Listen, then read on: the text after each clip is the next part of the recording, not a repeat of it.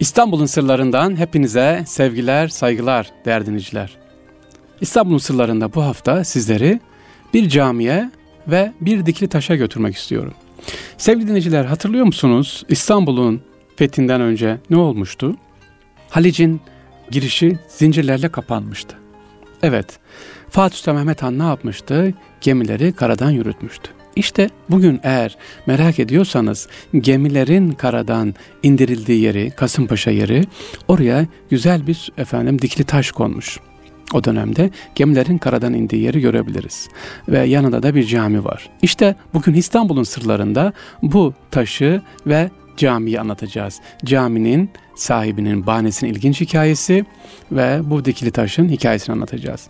Sevgili dinleyiciler önce camimizi anlatalım. Ee, bu camimiz tekrar ediyorum Fatih Mehmet Han'ın Halic'in kalın zincirlerle girişin engellenmesinden dolayı hiç tereddüt etmeden gemilerin karadan yürütülmesi talimatını verdiği yer, indiği yer burası. E işte gemilerin indiği yer Kasımpaşa'da. Buranın başka özelliği daha var Yusuf Agah Camii. Bu cami yaptıran Yusuf Agah Efendi ilginç bir kişi efendim. Peki neresi diyorsanız Yusuf Agah Efendi Camii neresi hocam? Gemilerin karadan indiğin yer neresi? Şu anda Kasımpaşa'da Lohusa Hatun Türbesi var bilenler var. Hemen onun aşağısında veya Kasımpaşa merkezde daha büyük camiye gitmeden efendim tam göbekte sizi karşılar. Şişhane'den inerken sağ tarafa indiğiniz zaman arabanın sizi otobüs tam önüne bırakır görürsünüz efendim. Orada e, askeriyenin tam karşısında. Önü de zaten deniz görürsünüz. İsmi nedir? Cami ismi nedir? Yusuf Agah Efendi. Evet Yusuf Agah Camii ve Yusuf Agah Efendi. Önce bundan bahsetmek istiyorum. Yusuf Agah Efendi sevgili dinleyiciler 23 Temmuz 1793'te Kalyonlar Katibi olarak e, Londra'ya ikamet elçisi olarak tayinli. Yani bizim Londra'daki ilk yurt dışı büyükelçimiz bu efendim Yusuf Agah Efendi bu e, Yusuf Agah Efendi'nin özelliği nedir? Birazdan anlatacağım. Kendisi katiplikten büyükelçiliğe gidiyor efendim Yusuf Agah Efendi. İstanbul'un Beyoğlu ilçesi Matbaa Arkası Turabi Baba Türbesi yanında camimiz. Kasımpaşa adresinde bulunuyor burası. Yusuf Agah Efendi Moralı veya efendim Mora'da yerleşik bir Osmanlı sülalesinden Süleyman Pena Efendi'nin oğlu kendisi. Önce kalyonlar katibi oluyor. Sonra da Nizami Cedid istilahat yürürlüğe girmesinden sonra da Avrupa devletinin başkentlerine daimi elçilikler başlayınca ilk bizim Osmanlı Büyükelçimiz İngiltere Krallığı başkentine Londra'ya giden Yusuf Agah Efendi. Sultan 3. Selim döneminde. Efendim bu büyükelçimiz Yusuf Agah Efendi Londra'da 3 yıl boyunca kalıyor ve orada tabii önemli e, çalışmalarda bulunuyor, evraklar hazırlıyor, yazışmalar gönderiyor ve e, bugünkü de hala Türkiye Cumhuriyeti'nde kullanılmış olan o dönemden itibaren elçiliğin kurumsallaşmasını sağlıyor Yusuf Agah Efendi. Londra'da daimi ikametgah elçilik görevini 3 yıl ifa ettikten sonra Türkiye'ye, Osmanlı, İstanbul'a dönüyor. Bu dönemde hem İngiliz hariciyecileri hem de Londra'da bulunan yabancı devlet diplomatik misyonlarıyla görüşüyor efendim. Yusuf Agah Efendi. Ve tavsiyesi şu, o dönemde yabancı dil öğrenmelerini tavsiye ediyor. Bakın ta 1700'lerden yabancı dil, yabancı dil önemliymiş sevgili dinleyiciler. Diyor ki yabancı dil bir devlet adamının, bir e, e, hariciyecinin mutlaka bir iki dil, yabancı dil öğrenmesi şart. Onun için diyor Osmanlı'da hemen bir e, teyakkuza geçiliyor. Hariciyede çalışanların yabancı dil öğrenmeleri hızlandırılıyor. Peki Yusuf Agah Efendi'nin özelliği bu mu sevgili dinleyiciler? Camisi var. Hayır efendim. Teslimiyetli ve ondan sonraki devletteki görevini sizlere anlatmak istiyorum. Ya elçilikten sonra Yusuf Agah Efendi'nin başına gelmeyen kalmamış. Evet, döndükten sonra ne yapıyor? Bakın büyükelçi. Döndükten sonra Yeniçeri katibi oluyor. Sonra ambar emini oluyor. Sonra tersane emini ve sonra matbaa emini. Görevler habire değişiyor. 1806'da ise tekrar tersane emini görevini alıyor. 1807'de bir yıl kalıyor burada. Rikabi Humayun defterdarı oluyor ve 1808'de azlediliyor. Bir yıl boş kalıyor. 1809'da Baruthane Nazırı, daha sonra Rikabket Güdası, daha sonra Cephane ve Mehterhane Nazırı. Bitmedi efendim. 11 görev alıyor. Ama hiçbirinde Yusuf Agah Efendi üf püf demiyor. Ya da e, bu benim başıma nereden geldi? artık görev almak istemeyeceğim. Devlete küsmüyor sevgili dinleyiciler. İstanbul'un sırlarında Yusuf Agah Efendi Camii anlatıyoruz. Kasımpaşa'daki ve Yusuf Agah Efendi'nin Londra'da 3 yıl elçilik görevi yaptıktan sonra İstanbul'a dönüyor ama ondan sonra yaklaşık e, vefatına kadar efendim birçok görevlerde bulunuyor. Hiçbirinde de devlete küsmüyor. Ne yapıyor biliyor musunuz sevgili dinleyiciler? Yusuf Agah Efendi özellikle padişahın vekili olarak sur eminliği yapıyor efendim. 1812'de Mekke'ye gönderilen fevkalade Suriye alayı emini yapılıyor. Hicaz'dan geri döndükten sonra nişancı ve 1817'de ikinci defa Sadaret Ketküdası 1819'da tekrar tersane emini görevlerine yapıyor efendim. Bitiyor mu görevler? Hadi artık emekli olsun diyeceksiniz. Hayır, 1820'de mübaya memuriyetiyle Edirne'ye memur gidiyor bu sefer. İstanbul'dan Edirne'ye gidiyor. Orada iki yıl kalıyor ve üçüncü defa matbah emini yani mutfak görevline veriliyor kendisi. Ve 4 Ocak 1824'te vefat ediyor. Şehzade Camii kabristanında efendim orada haziresinde gömülüyordu Yusuf Agah Efendi. Yusuf Agah Efendi kimdir? Radyolarını yeni açanlar için söylüyorum sevgili dinleyiciler. Yusuf Agah Efendi kendisi e, Kasımpaşa'da adıyla yaptırmış olan bir camimiz var. Kasımpaşa'nın girişinde hemen sahilde askerenin karşısında bulunmaktadır. İşte bu caminin önünde şu an giderseniz bir dikili taş var. Değerli dinleyicilerimiz o dikili taşı size anlatmak istiyorum. Bir sabah namazı sonrası gittik. Sizler de gidip e, görebilirsiniz oraya gidelim e, ve o hatıralar inşallah canlandırın. Tophane'den ayrılan 50 ya da 70 e, gemimiz 21-22 Nisan 1453 gecesinde Kasımpaşa'ya kadar buradan indiriliyor sevgili dinleyiciler. Efendim bu olayın doğruluğunu hem savaşta hazır olan Bizans tarihçileri hem de Osmanlı tarihçi ittifakla açıklıyorlar. Fatih Sultan Mehmet Han sevgili dinleyiciler çok iyi bir tarihçiydi. Tarihi sever ve kitaplar okurdu. O gemileri karadan yürütmeden önce Zaten o bölgede 965 yılında Avar Türklerinin de gemileri karadan yürüttüğünü biliyordu. İşte Fatih bu tarihi bilgisini orada kullandı. Aynı şekilde B planı hazırdı, gemileri karadan yürüttü. Ama işte sevgili öğrenciler, bizleri dinleyenler, neden tarih bilmek zorundayız? Bildiğiniz o tarih size ileride mutlaka yarayacak, faydası olacak sevgili dinleyiciler işte faydasını görüyor. Gemileri karadan yürütüyor e, Allah'ın yardımıyla ve Halice gemiler iniyor. Peki bana hep şu soruyu soruyorlar. Hocam Avar Türkleri de gemileri karadan indirmiş dediniz. Evet doğru. Peki onlar başarılı neden olamadı? Çünkü sevgili dinleyiciler Avar Türkleri gemileri karadan indirdi. Halice yaklaştı. Bizans surlarına doğru geldi ama bir şey hesap edemedi. İyice yaklaştırdı gemileri.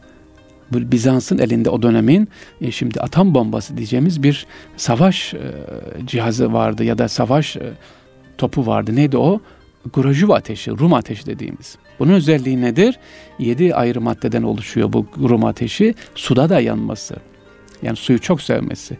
E gemiler yanaşınca ne yaptı? Surdan gönderilen o Rum ateşleri gemileri yaktı. Onun için e, Avar Türkleri başarılı olamadı. Peki bizim gemilerimiz indi. 1453'te Fatih Sultan Mehmet Han'ın gemileri indi. Efendim Halice geldi. Onlar nasıl başarılı oldu? Onlar gemileri sura yanaştırmadı. Nasıl? Havan topu vardı. Bu da bir Fatih'in bulmuş olduğu deha başka bir e, alet efendim. Top, havan topu. Bir şahi topumuz vardı. Surları gülleler indiren bir de havan topu vardı. İşte havan topuyla e, İstanbul'un fethi ne yapmış oldu sevgili dinleyiciler? E, başlamış oldu. Değerli dinleyicilerimiz İstanbul'da özellikle yolu düşenler yolu düşenler İstanbul'un sırlarında merak ediyorsunuz. Yolu düşenler Karaköy'de ne var? E, yeraltı Camii var. Karaköy'deki yeraltı camimize de ne yapalım? Uğrayalım. Hocam ne var yeraltı caminde? Sevgili dinleyiciler, Karaköy'deki yeraltı cami Halic'in e, zincirlerinin e, kesildiği yer, makaranın olduğu yer. Bugün Sarayburnu'ndan, Sepetçiler Kasrı'nın oradan yeraltı camimiz var e, Karaköy'de. Orada Karaköy'ün bulunduğu yeraltı cami büyük makaranın olduğu yer. Yaklaşık 3 tonluk o zincirler buradan makarayla ne yapılıyor? Venedikler tarafından bu taraftan çekiliyor. Karşı tarafa.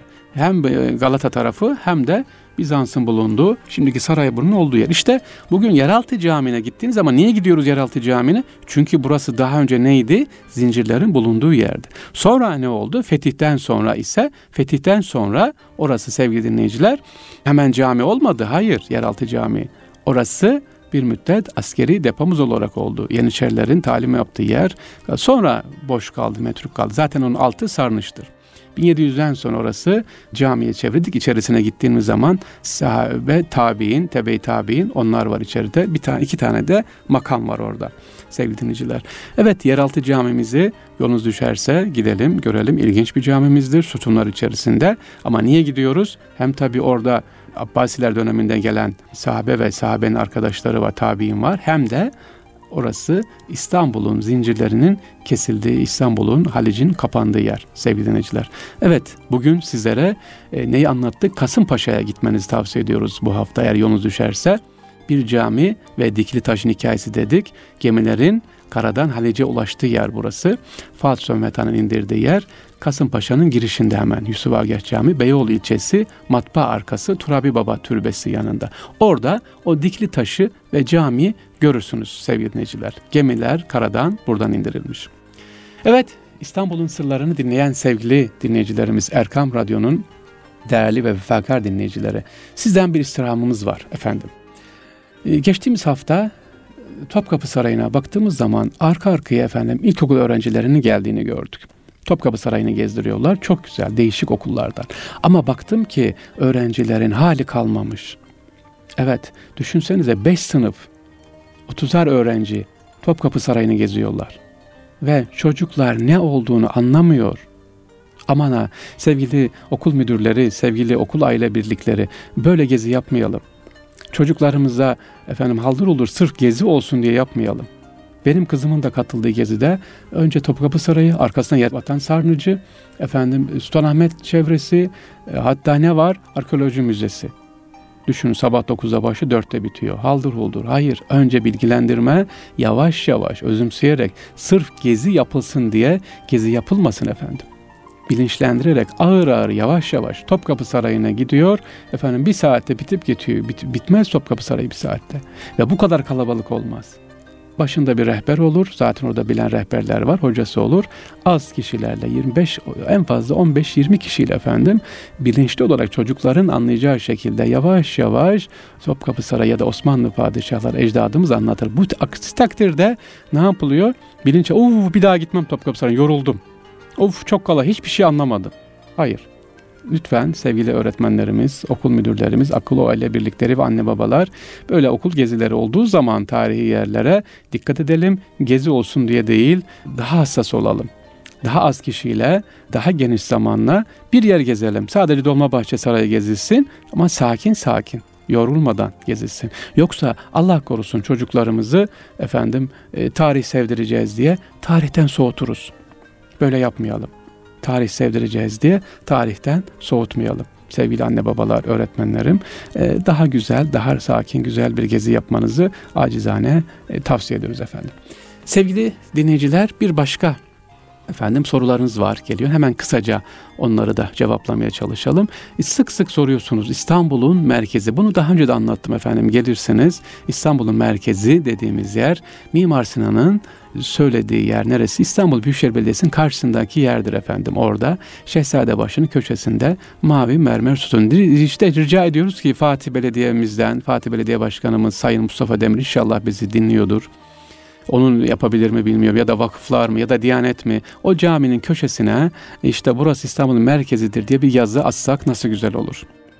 Orasıdır Şehzadebaşı'nın köşesinde efendim değerli dinleyicilerimiz. Ve sevgili dinleyiciler ikinci sorumuzda Nasrettin Hoca'nın torunu demiştiniz hocam bir programda. Nasrettin Hoca'nın torunu olan kimdir? Nasrettin Hoca'nın torunu İstanbul'un ilk belediye başkanı, ilk kadısı olan efendim Hızır Bey'dir efendim. Mezarı da Unkapan İMÇ bloklarının hemen girişindedir orada. Katip Çelebi de oradadır ve şair Necati Bey'de. Üç tane mezar yan yana oradadır. Onu da ziyaret etmenizi tavsiye ederim. Son bir soru daha var değerli dinleyiciler. Unkapanı'ndan Eminönü'ne doğru giderken sağ tarafta Yavuz Er Sinan Camii var. Bu caminin karşısında bir cami daha var diyorsun. İki cami karşı karşıya ki ikinci cami yeni yapıldı. Efendim nedir o cami? Daha önce vardı zaten orada cami. E, yıkılmıştı aradan seneler geçtikten sonra yeniden elhamdülillah ihya edildi. Efendim Yavuz Ersinan Camii adı aslında Sinan'dır. Sinan Camii diye bilinir orası. Orası sur içerisindedir. Surdur. Fatih Sultan Mehmet Han Hazretleri bir gün e, teptil kıyafet İstanbul'un dışına çıkıyor efendim. Galata tarafını geziyor ama kendi koyduğu bir kural var. İstanbul'a e, efendim sabah e, namazıyla kapılar açılacak, yatsı namazıyla kapılar kapanır. Güvenlik nedeniyle, asayiş nedeniyle giriş çıkış yok. Ama kendisi yatsı namazından sonra gece 12'de geliyor. Bakıyor ki kapılar kapalı. Diyor ki kapıcı aç biz geldik. Kapıcı tanımıyor bunun padişah olduğunu. Kim o zamanki kale komutanı? Sinan. Diyor ki bire diyor bilmez misin sultanımızın fermanı var. Yatsı namazın sonra kapılar açılmaz. Fatih Sultan Mehmet Han da yazı yazıyor oradaki bir kağıda gönderiyor yanındaki e, veziriyle. Kağıtta şu yazar Sultan Muratoğlu Mehmet diye yazar. Kale komutanı bakar ki istediğim gibi Sinan e, bize olsak ne yapar şaşırırız. Şaşırmıyor diyor ki Allah Allah bu kuralı kendisi koyuyor. Yatsı namazın sonra kapansın sabah namazı açılsın diye. Şimdi diyor ki yazı yazmış açılsın. Böyle dediğini duyunca vezir gelip anlatıyor efendim diyor. Sinan kulunuz böyle dedi diyor. Söyleyin o bire diyor ne Yavuz ermişti açmasın kapıyı diyor. Sabaha kadar bekleriz diyor. Evet Fatih Mehmet Han Hazretleri bugünkü yeni yapılan caminin orada sabaha kadar bekliyor. Ve Yavuz Er Sinan da tabi orada yukarıda tepede bekliyor. Sabah ezanıyla birlikte kapılar açılınca Fatih içeri giriyor. Fatih kızmıyor. Sen ne biçim askersin beni dinlemedin demiyor. Teşekkür ederim, tebrik ederim diyor. Ve oraya o cami yapılıyor efendim. Yavuz Er Sinan caminin hikayesi de bu.